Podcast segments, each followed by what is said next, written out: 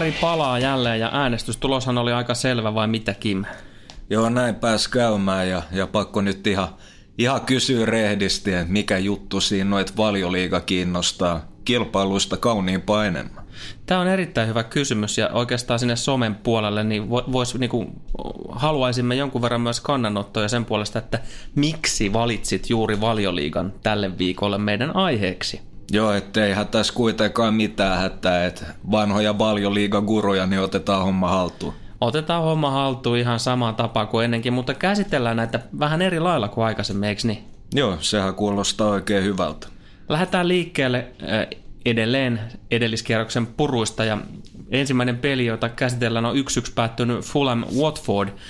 XG-lukemat tarjoilee 1-7-1-4 isännille, eli periaatteessa Fulamin olisi pitänyt tämä peli viedä niminsä. Toki siihen vaikuttaa aika vahvasti se, että Fulham sai aika pitkään niin hakea sitä tasotusta. Maalin takana oltiin pitkä pätkä vai mitä? Joo, ja tämä oli oikeastaan semmoinen klassinen kahden puoliajan ottelu, että toi oli aika tuommoinen Captain Obvious kommentti, että näinhän nämä foodismatsit yleensä on. Mutta Watford siis selkeästi parempi ensimmäisellä ja Fulham teki ihan näyttävä kombakin toisella. Niin ja kukas muukaan kuin Mitrovic sitten oli asialla tasotusmaalin suhteen. XG-kone. Kyllä. Hei, mitä Watfordin olisi periaatteessa pitänyt sun mielestä tehdä toisin siinä tauon jälkeen? Koska niin kuin sanoit, niin pelihän kääntyi ihan päälaille. No oikeastaan niin, ei, ei saanut sitten enää luotu eteenpäin samalla lailla. En, en tiedä mikä meni pieleen. Se mikä itsellä pisti Watfordissa silmä oli, että toi ryhmitys näytti enemmän 4-1-3-2, että Kapue oli selkeästi alin pelaaja ja Dukure otti näitä kosketuksia aika paljon korkeammalla. Niin ja tässä pitää varmasti myös muistuttaa kuulijoita, että tämä ei ole se formaatio, jolla Watford on, on esiintynyt tällä kaudella. Ei niin ja tosiaan niin Watfordhan pelaa tuommoista todella suoraviivasta foodista ja Olebas ja Janmaat oli tavallista korkeammalla ja Olebasilla oli tota, paras tämmöinen xg eli tavallaan eniten osallisena näihin, näihin luotuihin XG-määriin. Mutta mun on pakko heittää nyt ihan tämmöinen curveball tähän väliin. No kiitti. Tämä on todella hämmentävä statistiikka. Tiedätkö, mikä jengi on suhteellisen ylivoimaisesti voittanut useiten tämän pallon takas vastustajan kenttäpuoliskolla? No kun sä heität sen näin, niin jompikumpi näistä kahdesta joukkueesta se on melkein pakko olla. Että tota, mutta kun mietitään, tota noin, niin mä, mä luulen, että se on kuitenkin ollut Watford. Joo, että et on tosiaan Watford ja Gretzky taulussa, eli 99 ja City 2 84. Ihan et, siis tosi kovaa lukemaa. No on, on todella kova, että toi on kyllä kieltämättä aika jännä, että et siis oikeastaan Watford on, on siitä erikoinen jengi, että he prässää korkealta, mutta pyrkii kuitenkin pelaamaan pitkiä palloja. Et yleensähän jos prässää korkealta, niin tämä pelitapa nojaa enemmän pallohallintaa pitää paikkansa. Otetaan nyt, mulla oli tässä oikeastaan molemmista joukkueista muutama kyssäri sulle. Otetaan nyt sitten, kun on, on Watfordista puhetta, niin otetaan nyt sitten siitä kiinni. Sarja nelonen 13 pinnaa, maaliaro plus 5 maalia, mutta sitten kun me ollaan kerätty tuota XG-sarjataulukkoa, niin tapahtumien valossa Hornets olisi ansainnut jopa viisi pistettä vähemmän ja toi XG-differenssi on vain puolitoista maalia plussalla. Kertooko tämä nyt ylisuorittamisesta vaiko kenties vaan ihan varianssista? Enemmän mä sanois, tai oikeastaan mä sanon näin, että molemmista. Joo. Tuossa on ollut, ollut totta kai varianssi on ollut suotuissa ja ylisuorittamistakin ollaan nähty, että tosiaan toi jotain kuitenkin tehdään oikein, että siitä kieli just toi statistiikka, Joo. mikä otettiin ylös, mutta eihän toi pelitapa tosta tuu muuttumaan ja kuten ollaan monen otteeseen käsitelty, niin, niin nämä kaksinkamppailut muuttuu otteluottelut rankemmiksi ja vastustajat on enemmän sisälle, mitä tapahtuu, niin ei toi ainakaan helpommaksi me.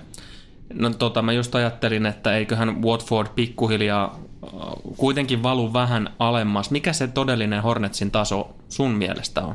Kyllä se on tota, top 10 huonommalla puolella. Niin, ja voisi kuvitella, että, että sanotaan nyt vaikka, että siinä Tapanin päivän tienoilla, niin Watford varmasti niin kuin sijoitus alkaa ykkösellä ja en tarkoita piikkipaikkaa. Täysin samaa mieltä. Ja sehän ei tarkoita sitä, että Watford putoaisi nyt heti pian kyydistä pois, vaan oikeastaan päinvastoin, niin voisi melkein odottaa, että he kyllä vielä joku sen kierroksen kyllä menestyykin vielä. Niinpä, ja onhan toskin, jos pelaa aikaisempiakin kausiin, niin ollut vähän samantapaista trendiä huomattavissa. Otetaan sitten tuosta Fulamista kiinni. Aika tuttu tapa oli se, miten pallo omaan maalin meni. Virheitä. Ja tota, niin, virheitä. Ne on maksanut todella paljon maaleja tähän mennessä. Mitä mieltä sä oot, miksi, miksi Fulham pitää niin orjallisesti kiinni siitä pallonhallinnasta, varsinkin siellä alakerrassa? Ne on maksanut tosiaan niin paljon. On maksanut ja sanotaanko näin, että en mä usko itse, että kun miettii tätä sijoitustrategiaa Fulhamissa, että totta kai sillä haluttiin ennen kaikkea varmistaa se, että jengi pysyisi valioliigassa. Hmm. Mutta mä luulen, että se päällimmäinen ajatus tässä on, että kuitenkin rakennetaan vähän pitkäjänteisemmin, että sanotaan, että joukkue, joukkue pysyy tällä kaudella sarjassa, niin sitten yhtäkkiä niin ensi kaudella muutamalla nappihankinnalla, niin he pystyvät olemaan todella paljon korkeammalla. Että jos se pelitapa, sitä ajetaan sisään, se on kontrollissa, se kehittyy, niin kyllähän tuo joukkue kehittyy sitä myöten ja toi pallonhallinta, hyvä prässi, niin, niin sehän on jalkapallon trendi tänä päivänä. Mutta on, on totta kai samaa mieltä sen suhteen, että tämähän on aika armoton sarja ja varsinkin nousia jengille, niin ei olisi varaa päästä kuitenkaan ihan noin helppoja häkkejä. Niin, ehkä siihen peliin pitäisi ottaa aavistuksen mukaan niin semmoisia realistisempia otteita vähän pois siitä idealismin tai naivismin niin kuin tieltä, että jotta se sarjataulukko nimenomaan tai sarjapaikka pystyttäisiin pitämään. Joo, ja yksi tämmöinen oikeastaan aika mielenkiintoinen muutos tuossa Fulhamin pelissä on, että se Segnonhan on nyt laitettu tai pelannut muutaman matsin vasenta laitapakkia. Joo, se on tullut alaspäin. Joo, että et siitä oli muistaakseni hyvät väittelyt Laurilla e- Eeron kanssa tota viime vuonna. Et, et, Mikä se pelipaikka kuuluu olla? Niin ja silloin, silloin mä itse sanoin, että ei tietenkään mitään oma kehu haisee, mutta että se Segnonin tulevaisuus on laitapakkina tai wingbackina, että hänestä ei ole laitahyökkäjäksi, että ei, ei löydy kuitenkaan sitä repertuaariin, mitä vaaditaan, että pystyy voittamaan ne äijät ja päästä maalipaikoille niin kuin ihan korkeammalla tasolla. Onko sulla heittää jotakuta pelaajaa, josta sä voisit sanoa, että ketä se Seseni on loppupeleissä niin muistuttaisi? Ihan vain senkin takia, että kuulijoissa nyt varmasti on vielä semmosia, jotka ei ole hirveän monta Fulamin peliä nähnyt. No ehkä paras vertaus, mitä tälle äkkiseltä tulee mieleen, on nuori Ashley Cole. Siis Chelseastä tuttu Ashley Cole. Miksi? No sama äijä, että et tota, mä, en, mä en tiedä, jos se sen noonkin vetää röökiä, että se saattaa olla salaisuus hyvä uraa. Ei, ei älkää ikin, älkää vetäkö. Älkää alkako polttaa. Ei, ei, että et, tota, Swedish Match maksaa meille tästä nuuskasponssista, että se on hyvä juttu. Ei mun todella räjähtävä, taitava, hyvät keuhkot. Ei ole vielä yhtä Hei, hyvä... Hei, hyvät keuhkot, ei voi johtua siitä laadaamisesta. ei, ei niin, ei niin. Et, ei, ei ole ehkä vielä ihan yhtä totta kai kliininen ja hyvä puolustaa kuin Ashley Cole, mutta tavallaan se Ashley Cole, mitä me alettiin tietämään, mm. niin oli kyllä muutaman vuoden vanhempi kuin on tässä iässä. Joo, tosi nuori kundi vielä. Oliko 17? Joo, 17 vai 18. Onko, ta- niin onko täyttänyt? Mm. Joo, mutta siis niin mikä siinä on muuttunut sitten nyt, nyt sit siellä Fulamin hyökkäyskolmanneksen toiminnassa, kun, kun kaveri on laitettu alemmas? No siis vähän isompi fokus näihin laitapakkipelaamiseen, että se Segnon ja Fosu Mensa saa aika hyvin palloa ja on, on sijoittunut aika korkealle. Mutta se isoin muutos on, että tämä kärkikolmikko Shirle, Mitro ja Vietto, niin he pelaa todella kapeasti. Et se on aika mielenkiintoinen muutos kannattaa siis seurata ihan ehdottomasti, koska tämä on taktisesti myös niin kuin eri Fulham kuin millä kauteen lähdettiin. Mutta mennään eteenpäin. Haluan ottaa seuraavaksi viime kierroksen ottelusta esiin tämä Liverpool Southampton, joka päättyi kohtalailla, kohtalaisen tota, selkeisiin 3-0 lukemiin. Ja XGssäkin ihan kiitettävät 1,70 päälle Liverpoolille ja 0,30 suurin piirtein Sotonille, että tuommoinen reilu 2-0 olisi ollut sitten niin kuin reilu lopputulos, mutta mä lähden tuosta puulista nyt kiinni. Pudotteli vielä viime kaudella tosi paljon niitä niin sanotusti helppoja pisteitä ja tällä kaudella ei. Toki jos XG-valoa katsotaan, niin siellä pitäisi vissiin olla, ja onkin, että yksi tasuri pitäisi olla rasitteena, mutta kuitenkin ihan eri, erinäköinen Liverpool, mutta ei kai tämä selity pelkästään sillä, että käytiin vähän ostoksilla ala Alissa ja Keitä. Ei tietenkään, että itse haluaisin oikeastaan nostaa pari, pari juttua esiin. Ja omasta mielestä se tärkein aspekti on parantunut tämmöinen kilpailutilanne. No niin, siis kilpailu kehittää aina. Näin se tekee ja, ja ihan markkinatalouden perusta ja näin poispäin, mutta sitä toi Hendoki sanoi itse asiassa, luin jonkun kommentin tänään, että hän sanoi, että, että jos sä et ole niinku valmis antaa kaikkea jengille paidalle, sä et pelaa hyvin, sä et ole latautunut, niin siellä on ihan sata varmasti nälkäinen äijä, joka haluaa tulla näyttää, että sä et voi niinku lepsuilla. Se, se myös, mikä, mikä tuossa puulissa on omasta mielestä muuttunut tällä kaudella, on Jürgen Klopp. No mitä?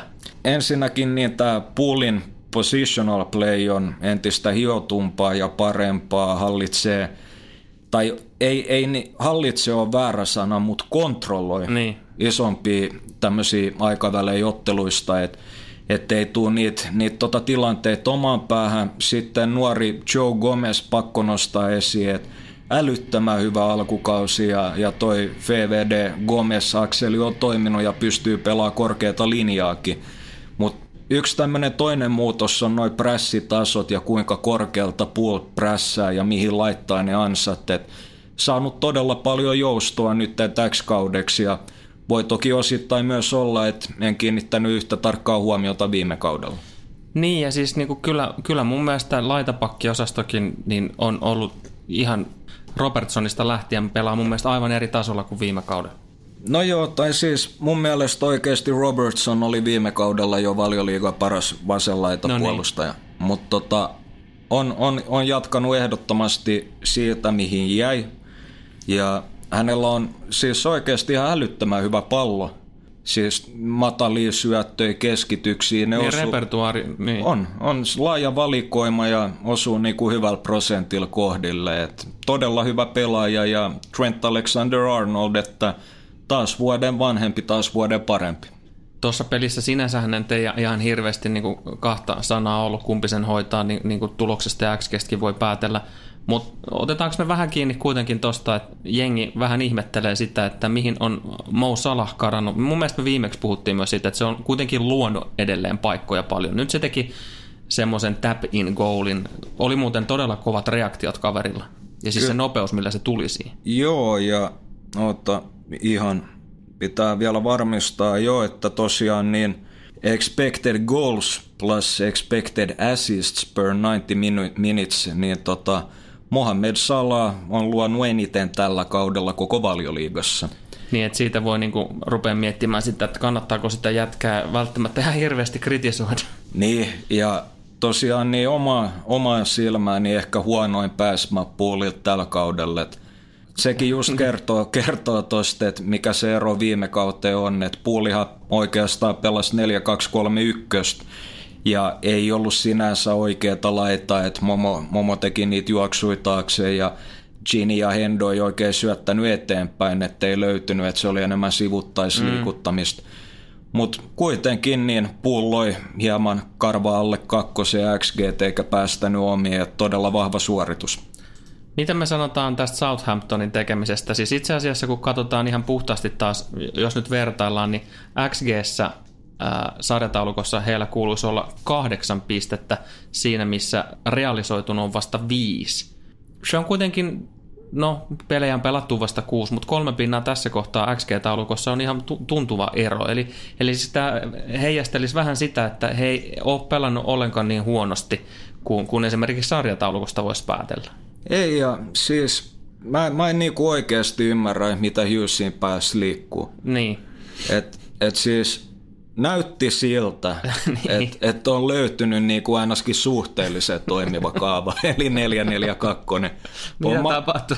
niin, nyt, nyt lähdettiin 433 ja ihan niinku avoin keskeltä ja ei ollut hyvää miksi keskikentällä – pelasi tämmöisellä tuplalaita virityksellä, eli Target Bertrand vasemmalla ja Shane Long ihan yksin kärjessä, että eihän ne saanut mitään luotua. Ei, ei siis... ja siis varsinkin kun siis voisi sanoa, että heikoin osa tuossa joukkueessa löytyy nimenomaan laidasta tai mm. laidoilta. Ja, ja toi niinku, ei, ei, ei mitään järkeä ja kärkipelaajilla näillä kolmella korkeammalle ei ollut oikeastaan mitään syöttejä keskenään. Et toi on niinku, että toi ei ole hyvä juttu, ellei se on niinku oikeasti joku tämmöinen mestaritaktikko. Joo, joku, tactical mastermind. Niin, mitä vaikka Murini ennen, mm. ehkä osittain vielä, tai joku Allegri, tai sanotaan vaikka Guardiola, että mm. pystyy tweakkaamaan. Mutta jos sä oot vittu Mark vittu Hughes, niin et, et sä lähde muuttaa joka matsi ihan oikeesti. Niin siis toimiva sample. Why fix it why, if, it's a, if it ain't broken? Hei, niinku come on. Niin, ja, ja Southampton ei käytännössä luonut mitään toisella jaksolla. Joo. Tämä on, tää on tavallaan oh, kohtalaisen surullinen keissi. Heillä, heillä on kaiken lisäksi tulossa lauantaina tota, todella fittimäinen reissu Wolvesin vieraaksi. Ja mulla on kyllä semmoinen epäilys, että nyt pyhimykset syödään niin kuin susilauman suunnalta suurin piirtein elävältä. Joo, ja siis tuossa tavallaan niin kuin iso osa palasista löytyy tuossa squadista, mutta toi on väärin rakennettu jengi ja ei ole niinku mitään ideaa peluttaa Romeut ja Hoibjergia samaan aikaan, että liian samantyyppisiä pelaajia ja molemmat ei ehkä niitä ihan eniten sähäkkiä äijiä, niin mm en mä, mä oikeasti tiedä, mitä toi äijä tekee. Se on aika huolestuttava, koska kyllähän me niin kuin ennen kauden alkuukin mietittiin, että Soton on yksi todella potentiaalinen kandidaatti tavallaan tippumaan. Ja jos Jyys jatkaa tota samaa pelleilyä, niin ei oikeastaan mitään muuta lopputulemaa voi, voi nähdäkään. Ei, että siis kun toi materiaali pitäisi olla todella paljon korkeammalla – jotain puutteita tietenkin on, ne kun fiksaisi, niin taistelisi ehdottomasti paikasta kympin sakkiin, mutta siellä on selkeitä puutteita ja kun valmentaja on, on ihan niin kuin heittämällä ehkä valioliigaan huonoin, niin tässä on lopputulos. Aamen. Siirrytään eteenpäin, sanoi mummo lumihangessa. Ei se ehkä niin mennyt, mutta sallin tämmöisen pienen sooloilu. Joo, kyllähän se kelpaa.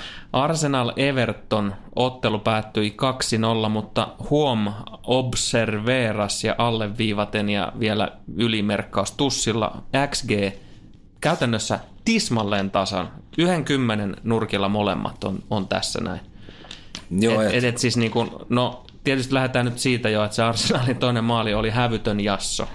Siis se oli niinku semmoinen jasso, että tota, mitä ei edes Italiassa nähdä, ne viivat on vedetty ihan niinku että näkee miten toi kenttä menee, mutta siis se on, ei, ei, niinku, ei pysty käsittämään, että tossa, Mä, jos niin, olisi ollut var, niin ei olisi tapahtunut. Niin, tässä jälleen kerran terveisiä vaan sinne brittiläisille. Että. Niin, että Evertonilta ihan hyvä esitys vieras Nurmella ja harmi totta kai, että noin pääsi käymään. Mutta jos me otetaan tuosta Gunnersista kiinni sen verran tässä alkuun, mä mietin sitä, että mikä siinä Emerin ja Arsenalin liitossa tuottaa niin kuin eniten haasteita. Onko se nimenomaan toi puolustuspelaaminen? Mm, no siis oikeastaan niin Arsenalhan haluaa puolustaa korkealla linjalla. Joo. Ja hyödyntää näitä offside-ansoja. Ja tuossa on osana tai ehkä se suurin ongelma on siinä, että kun Arsenalillahan ei ole oikeastaan mitään laitahyökkäjiä, mm. niin nämä äijät, äijät kaventaa keskelle, esilit, taubat, näin poispäin. Ja se tarkoittaa, että laitapakit pitää leveyden ja nousee todella korkealle. Niin mä voin heti tässä näin niin itse asiassa visualisoida sen jo, että kun pallo menetetään, mm-hmm. niin mitä tapahtuu. Kyllä, että et siinä on niin kuin pahimmassa tapauksessa niin kaksi topparia ja Shaka Torreira pallon alla ja sitten pitäisi peitellä ristin rastin kenttää ja peitellä syöttöjä laitoihin ja, ja se on totta kai vähän sekamelskaa. Mutta miksi sen organisointi tuntuu sitten niin vaikealta? Koska siis näin puhtaasti paperilla tai, tai, tai tälle, ne nyt ei paperille kirjoiteta, mutta on niin sanallistettuna auki, niin toihan kuulostaa ihan älyttömän yksinkertaiselta asialta. Niin, mutta toi, mitä puhuttiin tuossa valjukausi koskien, että Arsenalilla on hyviä tämmöisiä yksittäisiä palasia, mutta se ongelma on, että ne jotkut palaset, niin tahtoisi mennä siihen samaan reikään, että joutuu tekemään kompromisseja, että saisi ne äijät kentällä. Niin, no se on, se on tuntuva, tuntuva haaste. Plus tietysti niin kuin e- edelleen monen kertaan on tietysti käyty läpi täälläkin, että, että mitkä ne alakerran poissaolot. Kosielni on, on, on kova ikävä ja sitten sit siellä tuli vielä, tuli vielä niitä laitapakkien loukkaantumisia päälle. Että tavallaan se, että semmoisen toimivan sapluunan löytäminenkin, niin, niin nyt mennään oikeastaan niillä miehillä, kello on pakko. Osittain ja se, jos katsotaan positiivisia asioita, niin Lakaset on ollut hyvässä vireessä ja Torreira sai avata. Joo, se, sehän oli todella positiivinen puoli. Ja sen mun mielestä jotenkin näkyy hänen niin kuin presenssistään myös, että, että oli, oli aika kiva päästä, päästä pelaamaan. Joo, ja Torreira on kyllä todella, todella laadukas säijä. Nyt se isoin ongelma Arsenalilla on tosiaan, että pitäisi luoda selkeästi enemmän eteenpäin. Ei saisi tulla noita tunarointeja omassa puolustuksessa ja pitäisi saada pidettyä nuo ottelut paremmin kontrollissa. Että kuulostaa helpolta, mutta sitähän se ei ole. Jos me katsotaan kärki 11 tällä hetkellä valioliigassa, niin Arsenal on päästänyt kolmanneksi eniten maaleja omiin. Joo. Mä kurkkaan vielä ton, ton XG-tilanteet, miltä se näyttää. He on pakkasen puolella sijoittuneena kahdeksanneksi tällä hetkellä ja, ja toi XG-differenssi on, on, on melkein miinus puoli maalia.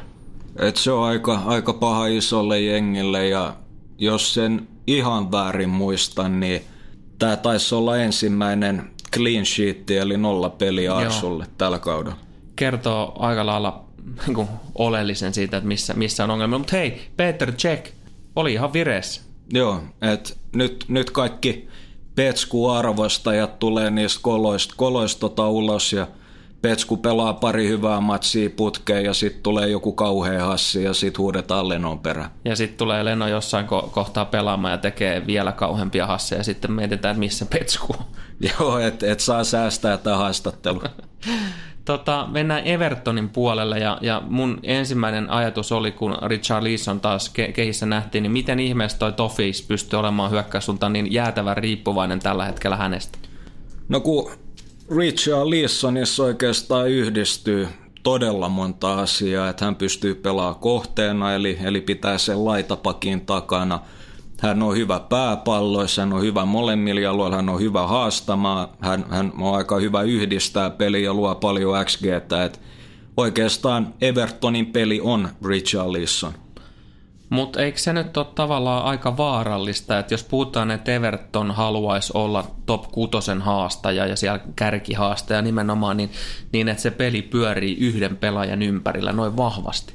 On totta kai todella iso haaste ja se mitä toivotaan on, että Lukman saisi myös peliaikaa, että hänet tajettaisiin sisään. Että että tosiaan niin Big Sam ei, ei uskonut junnuun ja meni sitten Saksan maalle Leipzigin lainalle ja pelasi siellä aika hyvin, että toivottavasti saa näytöpaikkoja. Mitä sä näet oleellisimmaksi semmoiseksi kehityskohteeksi, jos me, jos me nimenomaan mietitään tuota Evertonin pallollista tekemistä? No oikeastaan tuosta pallollisesta tekemisestä niin ei ole tällä hetkellä hirveästi sanottavaa, että pitää seuraa vähän miten kehittyy, mutta – tässä on muutama ongelma ja yksi, yksi niistä on, että pitää saada nyt oikeasti tuon Marko Silvaakin päätetty, että kuka siellä piikissä pelaa ja mieluiten, että se on tosun. Calvert Lewinista ei ole kyllä tällä hetkellä ei. mihinkään. Ja se, mikä oli oikeastaan positiivista nähdä, oli, että Silva tiedosti, että Arsenal pelaa korkealla linjalla, niin koitti hyödyntää näitä heikkouksia ja iskeä vastareihin. Mutta siis itse mä en pidä Gay Davis keskikentästä. Joo. Et tota, tähän matsiin ihan sopiva siinä mielessä, että molemmat on liikkuvia, jaksaa juosta, jaksaa tuoda sitä tukea myös vastareihin, mutta mä ainakin itse haluaisin jonkun kontrolloimaan sitä ottelua siihen viereen. Olkoon sitten Gomez, kun alkaa pelaa, tai Schneiderlin, että tarvisi jonkun tämmöisen ehkä enemmän holding-pelaajan siihen, että silloin se struktuurikin paranee ja joukkue ottaa hieman rauhallisemmin. Miten sä näet, äh, kun Evertonilla on nyt vastassa seuraavassa pelissä Fulham, josta kanssa puhuttiin aikaisemmin, niin minkälainen matchappi se, se niin kuin tässä mielessä on? Aika, aika mielenkiintoinen oikeastaan, että Evertonhan prässää 442, että et saa nähdä, että kuinka tai millainen tämä prässitaso on, että nyt tähän oikeastaan Sigurdsson ja Calvert-Lewin niin antoi toppareiden pitää palloa ja oikeastaan halusi peittää Shakan ja Torreiran. Joo. Et, et katsotaan vähän, miten Fulham asettuu huomiensa, mutta tuossa joukkueessa Evertonissa on kuitenkin tällä hetkellä aika paljon nopeutta. Että Richard Lissonit, Volkotit ja näin. Et mä itse näkisin, että Fulham sopii aika hyvin Evertonille, johtuen siitä, että jos niitä virheitä tulee, niin kyllä toi jengi rankasee. No juuri tätä mä tässä niin yritin saada lypsettyä myös.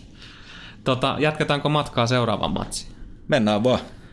No lähdetään nyt siitä Burnley-Bournemouth-ottelusta taululle todella, todella tylyt 4-0 lukemat ja otetaan tässäkin huomioon siihen, että ei ihan kerro läheskään semmoista totuuden mukaista kuvaa siitä ottelusta itsessään. XG nimittäin on Burnleylle karvan yli kaksi maalia, Bournemouthilla 1.30 noin suurin piirtein. Okei, täysin ansaittu voitto, mutta 4-0 todella vahvasti yläkanttiin, mutta onko tämä nyt se voitto, joka kääntää Claretsin kelkan? No mä just funtsasin siitä, että onko siellä kopiossa uhrattu joku vuohi tai on, onko tota Dike kalkanut mä luulen, siellä on, mä, mä, luulen, mä luulen, että siellä on tota, niin joku Daily Mailin tai kuka julkaisee sitä, niin siellä Brittien sarja sitä XG-taulukkoa, niin mä luulen, että se on Dyson uhrannut sen siihen. Niin. Joo, että et, tota, nyt, nyt pystyy taas laittaa sinne kopien seinille roikkumaan, että me ollaan takaisin, että et voitettiin nämä XG-jutut, mutta en mä oikeasti tiedä, että jos toi kelkka kääntyy, nämä seuraavat matsit tietenkin, niin näyttää sen suunnan, että totta kai toi antaa tämmöisiä jargonitermejä käyttäen niin hyvän firinän jengiä, nyt kamaa äijät kamaa, meillä on meininki päällä ja totta kai se luo uskoa, mutta paljon liiga on siitä aika ikävä sarja, että se ei riitä, että jos sä hoidat neljä muna, muna kotiottelusta, niin saattaa olla, että tulee samat lukemat sitten vieraissa. No tämähän nyt oikeastaan niin kuin hyvä aasin siltä, koska, koska Cherries pelasi tosi hyvän kauden alun nimenomaan tuloksellisesti ja itse asiassa myös alussa XGnkin niin kuin silmin. Kaato Lesterin himassa 4-2 ja eikö tämä nyt pitänyt olla vähän semmoinen, semmoinen ottelu, että pelisuunnitelmaan sopiva setappi mutta mut sitten olikin tuloksena selkäsauna ja ansattu tappio. Mitä, mitä tapahtuu? Eikö tämä nyt pitänyt olla Cherrysille semmoinen hyvä kontrapaikkapeli?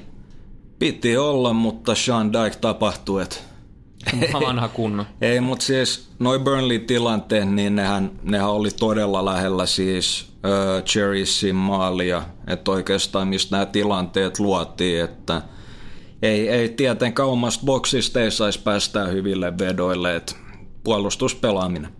Mä katsoin tuota Bournemouthia, se on meidän XG-taulukossa peräti neljäntenä kuitenkin. Ja, mm. ja neljä voittoa, kaksi tappioa siinä ää, tilastossa. Ää, difference on 0,66 plussan puolella.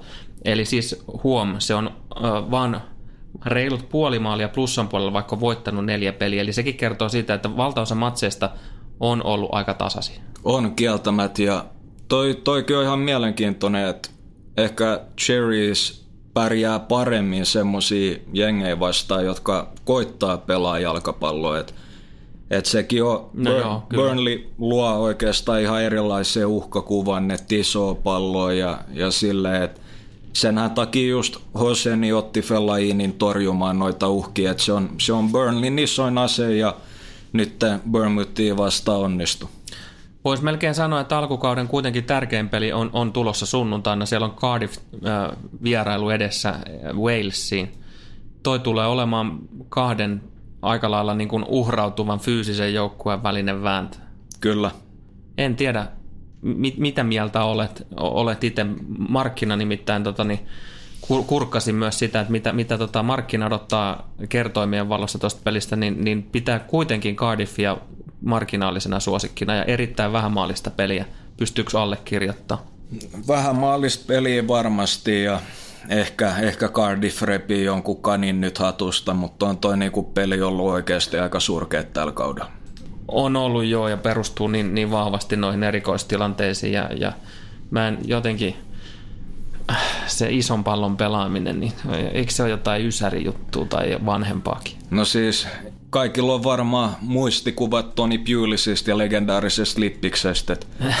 se, on, se on aina itsellä tulee mieleen, mutta mut siis toi Cardiffikin niin loi niin vähän City vastaan. Et, siis sehän on ihan niin kuin ennätystasolla melkein. Aika liki, aika liki että siis ihan käsittämätöntä, että kuin vähän luo. Et, et, et, on, toi on vaan nyt tällä hetkellä niin aika isossa kriisissä toi Cardiff. Ei mennä siihen nyt sen enempää. Mä haluan nimittäin palata halusit tai et, Manchester Unitedin, pakko meidän on siitä puhua, kun kaikki muutkin puhuu. Joka puolella puhutaan. puhutaan. Siellä on taas uusia videoita ja, ja niin kuin, mitä tapahtuu Mo ja Pogban välillä ja, ja niin kuin oikeasti millä, millä fiiliksillä sä itse seuraat tätä tilannetta tällä hetkellä? No siis... On... Hei, nyt hei, oikeasti nyt voit ottaa vähän sitä analyysihattuukin pois. En mä tiedä, että oikeastaan ainoa omasta mielestä toi viesti on hyvä, että kukaan ei ole seuraa, seuraa suurempi, että totta kai se pätee ihan kaikkien suuntiin, mutta Sir Alexkin sanoi silloin aikoinaan, kun tuli Unitedia, että hän päätti omassa mielessä, että hän ei anna kenenkään olla isompi kuin hän. Että jos sä annat pelaajille vallan, niin se on sit menoa. Niin, no siis sehän on ihan klassinen puhukopin menettäminen, että ei, ei sit ole, mun käsittääkseni, niin siitä ei ole seurannut koskaan mitään hyvää. Ei, ja toikin on siis siinä mielessä ongelmallista, että jengi, jengi sanoo, että on pelitapa on päivittynyt tai sitä, tätä, vaan oikeastaan ainoa mitä mä sanoin, että on päivittynyt on tämä on psykologinen lähestymistapa. Et tänä päivänä on todella paljon mielensä pahoittajia ja kaikki on, on tämmöisiä lumihiutaleita, yksilöitä ja herkkiä kukkasia, että ennen just tämmöiset isot persoonat, materatsit, slattanit, nämä äijät, ne on tehty raudasta. Mm. Ne oli valmiit uhraa kropan Murinion puolelle ja sanoi, että menisi vaikka läpi harmaan kiven, tekee ihan mitä tahansa. Että hän oli niin kuin hyvä käsittelee tämmöisiä äijämäisiä isoja egoi, isoja persoonia, koska hän oli, hän oli straight up. Hän ei puhunut heistä selän takana, vaan lähestyi heitä kuin äijä. Mm. Mutta tämä nuorempi sukupolvi futareita niin on todella erilaisia, kasvanut erilaisessa kulttuurissa, totta kai ollut vaikeaa, mutta kaikki Suomea ja niin poispäin, että he on täysin erilaisia ihmisiä ja Murinjolla tuntuu olevan, tuntuu olevan jonkun verran vaikeuksia kontrolloida tämän tyyppisiä ihmisiä, että he ei osta ehkä tätä uhrautumis, äh, uhrautumisargumenttia, mm. mitä Murinjo yrittää myydä. Niin, siellä on nyt alla täysin reilu tasapeli Wolfsin isäntänä. Ei, niinku, ei, ei mitään argumentteja vastaan. Siellä on nyt viikolta putoaminen liikakapista on tosi vaikea alkukausi. Sitten sit tosiaan niin saadaan nähdä kaiken maailman videoita ja muuta, mutta mut uskoiko itse tähän projektiin vielä? Öö, miten meinaat, että siis Murinjo Murinjo on, niin. No siis mä uskon top neljä, neljä tota, sijoituksia tällä kaudella ja tota, mä uskon myös, että tulee ihan ok Champions League runi. Mihin, ja, sä, mihin sä perustat sen, tai mihin sä pohjaat sen? No siis, että toi joukkue tulee, ollaan nähty pieniäkin viitteitä siitä, että miltä toi peli voi näyttää ja tulee kehittymään. Ja Viitanneet toi, myös tuohon Young Boys-matsiin. Joo, ehdottomasti, että se oli, se oli todella hyvää fudista ja toi on ihan sanomattakin selvä, että United tarvii suurimmassa osassa matseista on 4-3-3 ja Fredin ja Pogman pyörittämään tuota peliä ja paras juttu tässä on nyt, että Martial on näyttänyt todella hyvältä, mikä luo sitten painetta myös Aleksisin suuntaan, että ei ole, ei ole mitään vapaamatkustuspaikkoja, että hänenkin on pakko siis stepata todella isosti ylös tätä peliä. Mutta tota, harmi, että miten toi hankintapolitiikka meni, meni mm. kesällä ja oikeastaan ihan ongelmat ei konkretisoidu kuitenkaan Murinjon tai Pogbaan, vaan liittyy siis tähän CEOhon Ed Woodwardiin ja sitten myös tähän johtoon eli Glazerit, että tosiaan niin, niin siinä on, kun United on listattu pörssiyhtiö ja, ja tota, tekee hyvää tulosta, niin välillä nuo intressit ei ole ikävä kyllä ihan, ihan linjassa tuon urheilumenestyksen niin. kanssa. Et kuitenkin niin paljon positiivista on Unitedissa tapahtunut muutaman vuoden sisällä, että Sir Alex Ferguson oli sen verran hyvä kapteeni ja osasi paikkaa noin reijätkin, että United jäi vähän kehityksestä jälkeen. mutta toi skauttausosasto esimerkiksi nyt triplattu parin vuoden aikana, vahvempi fokus akatemia ja niin poispäin, että Unitedin tulevaisuus on valoissa, mutta tästä kaudesta en tiedä, että omasta mielestä niin ei kannata vaihtaa laivan kapteenia tällä hetkellä, mutta vedetään sitten vähän tarkempia johtopäätöksiä kauden jälkeen, jos, jos tota, ei, ei tule mitään semmoista ihan kriisitilannetta nyt kauden aikana. Mutta kuitenkin niin kyllähän Mou voisi, jos hän haluaa olla jatkuvan kehityksen tiellä, niin eikö siihen nimenomaan kuulu sekin, että sä opettelet käsittelemään ihmisiä eri tavalla yrität niin kuin ymmärtää. Siinä on empatiastakin kyse. On ja siis oikeastaan senkin takia niin mä haluaisin tämmöisen uuden sukupolven valmentajan, kuten Julian Nagelsmannin Unitedin et se on, on tota, nähty moneen kertaan, että oikeastaan ihmiset tottuu asioihin ja rutiineihin ja on vaikea katkaista tämmöisiä ajatusprosesseja ja muuta ja muuttuu ihmisen aikuisiässä. Ei ole mitenkään mahdotonta, mutta Mourinho ei ole ikävä kyllä muuttunut tarpeeksi. En tiedä, jos jollain on jotain sähköpostiosoitetta tai puhelinnumeroa, niin voisi liikkaa pari hyvää videoa hänelle. Mä heitän tähän loppuun vielä, koska tätä ilmaisua saa edelleenkin lukea ihan jatkuvasti Suomessa joka tuutista. Tämä on tämä Manu-keissi. Avaa sitä vielä kerran, vaikka me ollaan kyllä näissä podeissa aikaisemminkin tämä käyty läpi, mutta nyt jos ehkä on vähän enemmän kuulijoitakin, niin jota, miksi on erittäin huono ilmaisu käyttää Manua seuran nimen? No kun se on alun perin niin halveksiva herja ja kerron kohta vähän enemmän, että mihin perustuu, mutta jos te luette jotain brittiuutisia, luette vaikka espanjalaisia uutisia, joku, joka kirjoittaa Unitedista, te ette ikinä näe, että kukaan kirjoittaa Manu, johtuen ihan kunnioituksesta tapahtumia kohtaan.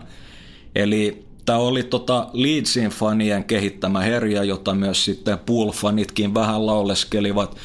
Ja tosiaan perustuu tuohon tohon Münchenin tragediaan ja, ja tuohon lento, lentokoneonnettomuuteen. Ja en, en muista sana tarkasti, että miten laulu menee, mutta siinä oli just Man You ja Never Coming Home Again, että mm. aika, aika ikävää, ikävää hän meininkiä toi on ja ihan kunnioituksesta edesmenneitä pelaajia ja seuraa kohtaan, niin – toi kyllä ainakin syö omaa sydäntä, että mikään ei ole Suomessa muuttunut, että jengi oikeastaan naureskelee sille, että minkä takia pitäisi muuttaa.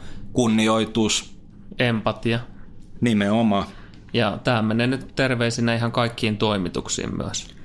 Että oikeasti, että ei, eihän löytyy niin paljon esimerkkejä, että, että niin kuin, ei, ei pysty käsittämään, että kuitenkin näin globaali organisaatio, iso, iso seura, että miten on mahdollista, että 90 prosenttia näistä uutisista tai klikkiotsikoista Suomessa niin lukee Manu. Kyllä. Laittakaa korvan taakse, olkaa ystävällisiä, olkaa ihmisiä, olkaa empaattisia. Pakko kompata. No niin, ruvetaan ennakoimaan paria viikonlopun, tai itse asiassa nämä molemmat on lauantain matseja ja tehdään nyt vähän eri lailla taas tätäkin osastoa. Ei, jätetään ne pääasiassa ne vedonlyöntihommat tästä segmentistä ohitte, mutta ennakoidaan matsia Arsenal Watford alkuun, sopiiko sulle? Kelpaa. Väitätkö että sä oot valmistautunut tähän jotenkin? Tein mä oikeastaan, nyt joutuu heittämään vähän aatusta, mutta tsiikataan, miten menee. Katsotaan, tota, Arsenal pelannee sillä korkealla linjalla tässäkin ottelussa. Mikä se vaikutus on? Ensinnäkin, että toi Watfordin etäisyydet on vähän lyhyemmät, että pysyy ehkä enemmän kompaktina. Ja Watfordin kannalta niin ehkä se tärkein seikka on, että miten nuo äijät tulee kakkospalloihin, eli Pereirat ja, ja tota Hughesit ja näin poispäin ja Dukureet et siinä on, jos on korkea linja ja vaikka Diini hoitaa himaa jonkun pääpallon, niin siinä saattaa olla Beyerin esimerkki jäänyt kyydistä pois. Vanha. Niin. Joo, nimi, nimi ei, ei tietenkään mainita mitään nimi erikseen. ei ole pari kertaa, vaan, vaan sekin, sekin tuotu täällä esiin, mutta tota, se on fakta. Se on, se on faktaa sekä totta, eikö se näin me? Totta ja faktaa sanoi Sukarin Topikin aikoinaan. Mutta Watfordista tota, just toi mä Ää, eikö se ollut näin, että, että se oli, oliko se nyt niin, että Watfordilla oli niitä riistoja eniten vastustajan puolusta? On. Niin. Eli, eli siis no niin kuin paperilla he haluaisi riistää varmaan pallon tässäkin kohtaa ajoissa, vaiko valitseeko sittenkin sen tien, että valuu vähän matalampaan blokkiin ja, ja pitää niin kuin jätkät pallon alla? No se oikeastaan riippuu ihan ottelukuvasta, että saako Arsenal tota peliä semmoiseen tasapainoiseen kontrolliin. Et kyllä mä luulen lähtökohtaisesti, että Watford ottaa aika ylhäältä kiinni ja miksei ottaisi, että et tota, toi 4-2-3-1 on siitä aika kiitollinen formaatio prässätä, että jos sulle ei ole mitään maailmanluokan toppareita pallollisen, niin noit syöttöväyliä on aika helppo oikeastaan peittää pois. Miten toi Arsenalin, sanotaan sitten ihan puolustuslinja, mutta myös, myös se, niin kuin se alempi keskikenttä, niin miten ne adjustoituu tuommoiseen korkeaseen prässiin? Miten se sopii niille? Jos, jos se prässi on tiivis, niin se sopii erittäin huonosti, mutta jos toi kollektiivinen tekeminen Watfordin osalta ei ole hyvää, niin silloinhan toi prässi murtuu aika, aika nopeasti ja avainasemassa varmaan tulee olemaan se, että miten Ramsey ja Özil tulee hakea sitä palloa alempaa ja jos sitä kautta niin saa jonkun tämmöisen ylivoiman luotua keskikentälle, niin – saattaa äkkiä saada sitten jonkun linjan murrettua. Minkälainen Watford on puolestaan sitten taas puolustaessaan nopeita hyökkäyksiä? No mä luulen, että, että Arsenalin uhka ei ole kuitenkaan tällä hetkellä niin iso, että vaikka sieltä juoksuvoimaa löytyy, että totta kai niin nyt Arsenal varmaan painaa kaksi kontramaaliin, mutta ei, ei pitäisi olla liian iso ongelma, mutta totta kai jos Arsenal menee johtoon ja ja tosiaan sitten Watford joutuu nostaa riskitasoja, niin sitten se saattaa äkkiä olla meno. Se on tietysti aika klassinen tilanne, ja, ja kyllähän tässä no, niin kuin paperillahan pitäisi olla semmoinen tilanne, että Arsenal on kohtalaisen selvä suosikki, ja on aika oletettua jopa, että, että se tekee sen ensimmäisen maalin, mutta on, onko tämä kuitenkaan loppujen lopuksi niin yksinkertaista? Ei, ja tämä ei ole mun mielestä mitenkään läpihuuto juttu, että et kun just miettii, että Arsenalilla on, on vähän loukkaantumishuolia tuossa tota, toppariosastolla, niin tuommoinen joku Diini ei ole kuitenkaan ikinä kiva painikaveri, että se on äkkiä, äkkiä äijät on puol Nelsonissa, mutta sanotaan näin, että, että toi Torreira tulee olemaan isossa roolissa ja totta kai Xhaka ennen kaikkea myös se tässä eteenpäin syöttelyssä, että häneltä, häneltä vaaditaan niin kuin oikeasti aika hyvää matsia. Mitenkä hänen äh, niin sanottu kisasipuli kestää tuossa. Kerittiin jo juttelemaan siitä, että, että menee nyt kuitenkin niihin vetoihin, koska, koska tämä on vähän hauskempikin. Mutta tämmöinen veto, jos löytyy, että Granit Xhaka ottaa tässä pelissä varoituksen, niin eikö se ole ihan hyvä, hyvä betsi? Joo, joo, vaikuttaa kyllä ihan hyvältä tähän matsiin. Et, et tota, saattaa olla, että toi kisasipuli ei oikein kestä, mutta se, mitä mä haluaisin nähdä Arsenalilta viimeisellä kolmanneksella, että sais Mesut Özili paremmin peliin ja riippuu oikeastaan siitä, että kuinka syvälle toi tota Watford valuu vai onko valuakseen, mutta silloin todennäköisesti Özilille löytyy enemmän kosketuksia ja tilaa boksi ulkopuolelta. Et silloin tarvitaan Ramsilta taas noit pystyjuoksuja sinne boksiin. Mainitsitkin jo noista poissaoloista. Käydään ne nyt läpi. Varmuudella on Maitland Niles, Koscielny ja Mavro Panos sivussa. Mutta sitten semmoisia positiivisiakin uutisia on, että on täysin mahdollista, että kokoonpanossa nyt nähtäisi papasta Topoulos, eli kavereiden kesken Sokratis, sitten Mikitarian ja, ja jopa Kolasinac.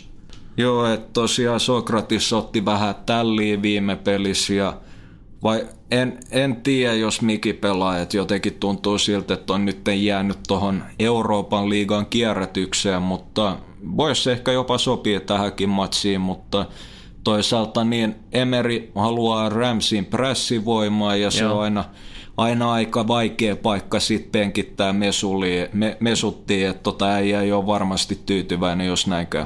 Käydään noin Watfordinkin kokoonpanotiedot läpi tässä vaiheessa viikkoa. Sieltä on Cleverly ja Delofeu pois. Brito, Sokaka, Brödl, kaikki on niin sanotusti dautteja. Onko näillä sun mielestä minkälaista vaikutusta tai minkäänlaista vaikutusta Watfordin tekemiseen? No Deolo, Deolo ja Cleverly ei oikein skulannut vielä tällä kaudella, teki tuo vähän lisää, mutta toi Prödeli on omissa kirjoissa pienimuotoinen poissaolo totta kai ja ei, ei muuten ole mitään semmoista tosi isoa merkitystä. No summa tuohon loppuun nyt tämän pelin niin kuin avaintekijät, mihin tämä matsi ratkee niin sanotusti. No vedetään tämmönen, että kaksiin kamppailut tai oikeastaan Arsenalin topparit, että miten he pystyy klaaraamaan nuo isot pallot Watfordia vastaan ja erikoistilanne puolustaminen Arsenalin kannalta on todella isossa merkityksessä. Ja otetaan toi oikeastaan pointtikin, mistä keskusteltiin, että miten Arsenal puolustaa nämä transitiot pois. No siinä ne on erittäin hyvät pointit, mitä kannattaa seurata. Ja, mehän ei oltaisi mikään kunnollinen podcasti, jos me ei käsiteltäisi tätä Chelsea-Liverpool-ottelua myös jo etukäteen. Kyseessä on kaksi jengiä, jotka pelaa formaatiossa 4-3-3 silti aivan erityyliset, eri tavat pelata futista. Sä haluat varmasti kertoa kuulijoille siitä, että miten nämä niin kuin konkreettisella tasolla niin, niin kuin nämä porukat. En halua. No niin, no sitten mennäänkin eteenpäin. No ei, mutta mut tota... Sitten mennäänkin eteenpäin. Lähdetään purkaa siitä, että, että tosiaan niin molemmat on 433, mikä tuli jo tietenkin sanottua, mutta oikeastaan tämä Sarrin peli perustuu siihen, että Jorginho on keskiössä. Eli hänellähän oli vaatimattomasti 180 syöttöä tuossa viime pelissä. Joo, nämä on ollut aivan sairaata nämä lukema. On, ja just kun katsoo vaikka noita pääsmäppejä, niin, niin tosiaan tä, siinä oikeastaan hän on tavallaan tämmöisen oktagonin keskiössä, että dilkkaa joka suuntaan palloa, ja toi oikeastaan Chelsean etenemistapa on, on paljon hitaampi. Ja Chelsea ei varioi niinkään sitä pelisapluunaa, vaan kuten Napolissakin nähtiin, niin toi Sarrin pelitapa mm. ei muutu miksikään. Joo, ja muuten ei, ei hirveästi muutu pelaajatkaan, että vetää tosi kapealla rosterilla. Niin vetää, ja itse mä näkisin, että puuli on, on tota, paljon monipuolisempi joukkue. Että he pystyvät taivuttamaan sitä omaa peliä vastustajan mukaan, ja oikeastaan kun Sarrin keskikenttä nojaa kontrolliin, niin Liverpoolin keskikenttä taas nojaa juoksuvoimaan. Että toi Liverpoolin joukkue on todella paljon energisempi, että vaikka Chelseakin prässää korkealta, niin Liverpool yleensä juoksee vastustajat kumoon ja Joo. prässää todella paljon tehokkaammin. Ja tästä... Niin ja siis niin kuin pakko tuon prässiin ja se juoksuvoimaan vielä, että et chikakkaa sitä, että mikä se niin sanottu niin kuin takakarvaus on. On, että et Firmino on ehkä maailman, maailman paras tämmöinen takakarvaaja ja osaa, osaa peittää hyvin syöttösuuntia keskikentälle, tietää milloin paineistaa ja tietää milloin tavallaan jättäytyy jälkeen ja just luo tätä takakarvausta, että todella älykäs pelaaja. Ja Oikeastaan mä luulen henkilökohtaisesti, että toi puuli tulee hyötymään siitä, että Chelsea haluaa pitää sitä palloa. Puuli osaa pitää palloa, mutta he on kuitenkin vaarallisimmillaan silloin, kun pääsee hyökkäämään tilaan. Hei, ja siis niin kuin aikaisemmin tuossa puhuttiin jo puulista, nyt mä muistin, mitä mä unohdin, unohdin kysyä, niin löytyykö Kloppin pelikirjasta tosiaankin jo jo tavallaan se pallon hallinnan kautta puolustaminen. Ehdottomasti, ja just kun tuohon saatiin nyt Gomez vielä todella liikkuva ja nuori atleettinen toppari tuohon Van Dijkin viereen, niin Puulin toi puolustuslinja on pystynyt olemaan korkeammalla kuin aikaisemmin, mikä tarkoittaa, että tavallaan se pelitila kavenee ja puoli voittaa entistä useammin sen pallon itselleen nopeasti takaisin. Ja hyvä, kun otit tuon Van Dijkinkin esiin. Kaveri on pikkasen saanut kylkeensä osumaan ja itse asiassa ei ole edes ihan sata varma, että pystyy tässä pelissä pelaamaan. Kyllä tietysti kaverin luonteen tietäen, niin, niin kyllä varmasti on aika vaikea pitää kentän ulkopuolella, mutta jos, jos ajateltaisiin niin, että hän olisi ulkona, kuinka iso miinus se olisi puulille? ihan helposti yksi puulin kolmesta tärkeimmästä pelaajasta tällä hetkellä. Niin.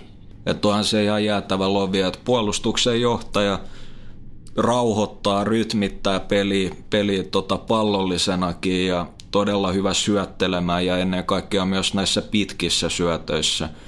Et siinä, on, siinä on kyllä, jos, jos Van Dijk pelaa, niin siinä on kyllä aika pitkä ilta edessä Chelsean kärjellä. Mitkä yksilöt nostasit merkittäviin rooleihin juuri tässä nimenomaisessa matchupissa? No, otetaan Jorginho esiin johtuen siitä, että hän joutuu aivan erilaiseen testiin nytten. Eikä pelkästään siis sen prässäämisen ja paineen kannalta, mitä toi puuli luo, vaan että hänkin joutuu ajattelemaan todella paljon enemmän. Että just sen takia, että saattaa näyttää siltä, että hänellä on aikaa pallon kanssa ja joku syöttösuunta on vapaa. Nimenomaan toi, että joutuu ajattelemaan enemmän – sanoit siitä, että, että Chelsean peli on hitaampaa, mutta kun joutuu ajattelemaan enemmän, eikö se tarkoita aika lailla niin kuin suora viiva voidaan vetää siihen, että, että tavallaan ne hyökkäykset hidastuu entisestään? Joo, ja ennen kaikkea myös se, että mä itse koen, että pallon menetysten uhka kasvaa aika paljon, että toi Pool tekee sen todella hyvin, että näyttää siltä, että on tilaa syöttää äijälle, mutta – sitten kun se haltuunotto tulee, niin on, on tämmöinen ampiaislauma siinä ympärillä. Mitä, mitä sä näet no Liverpoolin puolelta sitten se merkittävä rooli, yksilö?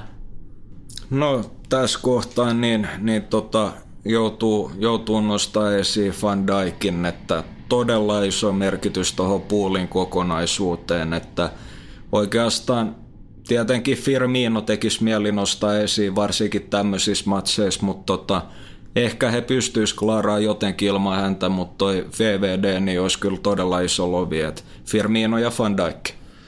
Mm, voidaanko me nähdä tässä pelissä minkäänlaisia taktisia yllätyksiä?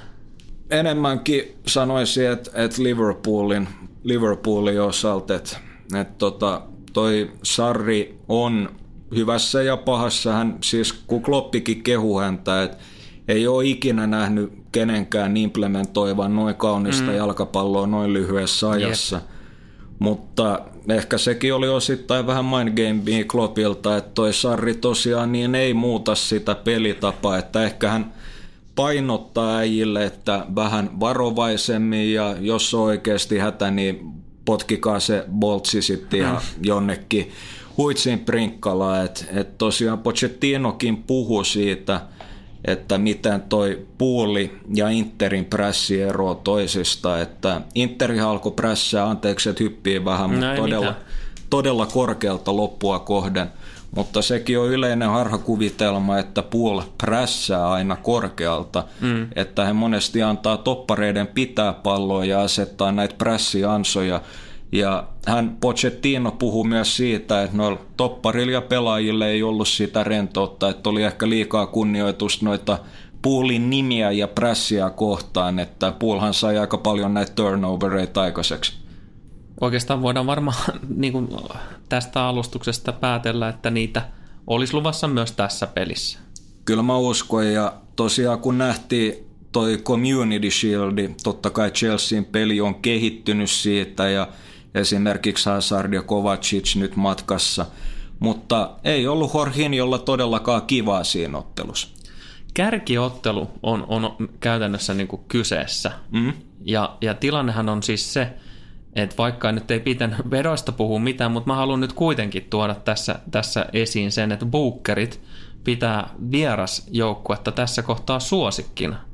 Niin Jarmo Salosta lainatakseni, miten se on mahdollista? Koska Liverpool on yksinkertaisesti parempi joukkue tällä hetkellä. Siinäkö se oikeasti oli? No ei se ole, ei se ole ikinä tietenkään noin musta ja valkoista, mutta kuten puhuttiin jo aikaisemmin jossain lähetyksessä, ai niin se oli toi Kloppi ja PSG, että tosiaan Poolin projekti on aika lähellä sitä niin kuin täydellisyyttä ja kulminaatiopistet ja hyvä kilpailutilanne, hyvä leveys, pelitapa ajettu sisään – mutta tosiaan niin tämä pallonhallintapeli ei voi mitenkään paineen alla tulla vielä ihan kaikille Chelsean pelaajille luonnostaan. Ja muutenkin niin monesti tämmöisissä tilanteissa, niin tota, kun sä joudut paineen alle, niin jos valmentaja on sanonut, että syötellään itsemme ulos, niin se ei ole välttämättä aina hyvä asia, että yleensä jos, jos se kollektiivinen pressi on todella korkealla tasolla, niin se antaa pienen etulyöntiaseman verrattuna pallonhallintaan. Mun mielestä tämä aika hyvin kyllä niin kuin tiivisti tämän pelin odotukset myös, eikö niin? Joo. Jatketaan sitten matkaa. Pidetään seuraavaksi lystiä mestareiden liikan parissa, vaikka ei pitänyt siihen puuttua ollenkaan, mutta nostetaan nyt kuitenkin muutama vedonlyöntitärppi tähänkin lähetykseen. Yes, sir. Juu, eli käs. Tota, vedonlyöntiosastolta, ja ei me voida tuota mestareiden liikaa täysin sivuttaa, koska se on kuitenkin the greatest kilpailu seurajoukkueessa, niin tota, eikö me nyt kuitenkin pari tipsiä täältä nyt heitetä ilmoille? Laitetaan vaan, että, että toi on kuitenkin vähän niin kuin sanotaan jalkapallon Led Zeppelin. Aika, aika, aika hyvä haku. Joo, tota, välissä se sokeekin osuu. Joo, kyllä. Ja Lyon Shahtar Donetskista lähdetään liikkeelle ja, ja siihen lähdetään tyrkkäämään. No enpä sanokaan vielä. Puhutaan vähän enemmän siitä, e, ensin siitä pelistä. Tota, Shahtarissahan on tietysti se puoli, että, että joukkue on, on se sitten kotona vieraissa tai Ivalossa tai Kuussa, niin, niin, niin se haluaa kuitenkin pelata ja, ja on tosi aktiivinen ja nopea hyökkäyssuunta pitää paikkansa, että ainoa kerta kun mä oon nähnyt, että Shakhtar ei pelaa aktiivisesti, oli Mäntsäläs. Mutta se johtuu vastustajasta. Joo, pitää paikkansa. Täysin ylivoimainen e- MU. Joo. Sitä ei vissi ole. Itse asiassa muuten kuulin tuossa kesällä huhu, että se on, se on lopetettu se seura, mikä on niinku sydämestä ottaa, tietää ja tietää. Joo, näin se menee. Mutta oli miten oli, niin tosiaan niin kuin aktiivista futista voi odottaa Shaftarilta myös vieraissa. Ja Lyon näytti myös avauskierroksella sen, että, että joukkue kykenee maalintekoon jopa kenties maailman parasta seurajoukkuetta vastaan. Niin pystyy ja kyllä toi tahtikin on ollut ihan hyvää liigassa, että hyökkäävä joukkue löytyy todella laadukkaita yksilöitä ja kyllähän toi kotiyleisö niin ei lyö lähde pakittele. Fekir tekee maali. Aika lähellä. Ja siis niin joukkueet löytyy myös ne kontrat. Löytyy, että tuossa Bertrand Traore oli, oli hyvä viikonloppu, että iski pari, pari tota rysää ja totta kai Nabil Fekir ja Memphis ja juoksuvoimainen ja taitava keskikenttä, että Auari ja Endombele ja näin poispäin. Että todella, todella laadukas joukkue. Niin ja siis mitä me odotetaan tuosta pelistä, niin, niin hyvin, hyvin vauhdikasta aaltoilevaa, hyvä temposta ja, ja niin kuin kaikki nohevimmat varmasti keksiikin, että mihin suuntaan me ollaan rahoja sijoittamassa.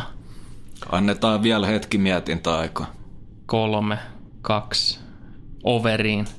Over 275 on linja ja 190 on kerroin, niin eikö me nyt siihen tuommoinen pieni mummon mökki laiteta?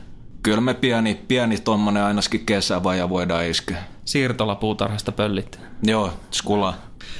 Mennään keskiviikon peleihin ja, ja sieltä löytyy myös yksi tämmöinen ihan selkeä sijoituskohde ottelusta Napoli-Liverpool. Ja, ja Liverpoolista nyt on puhuttu tässäkin jaksossa ihan riittävästi, joten, joten siitä nyt ei ihan älyttömästi tarvitse ottaa kiinni, mutta mut lähdetään sitten Napolista, Sarrin ajan jälkeisestä Napolista kiinni, niin tota, joukkuehan nyt ei missään nimessä ole sillä tasolla, mihin Sarri sen oikeastaan niin kuin jätti.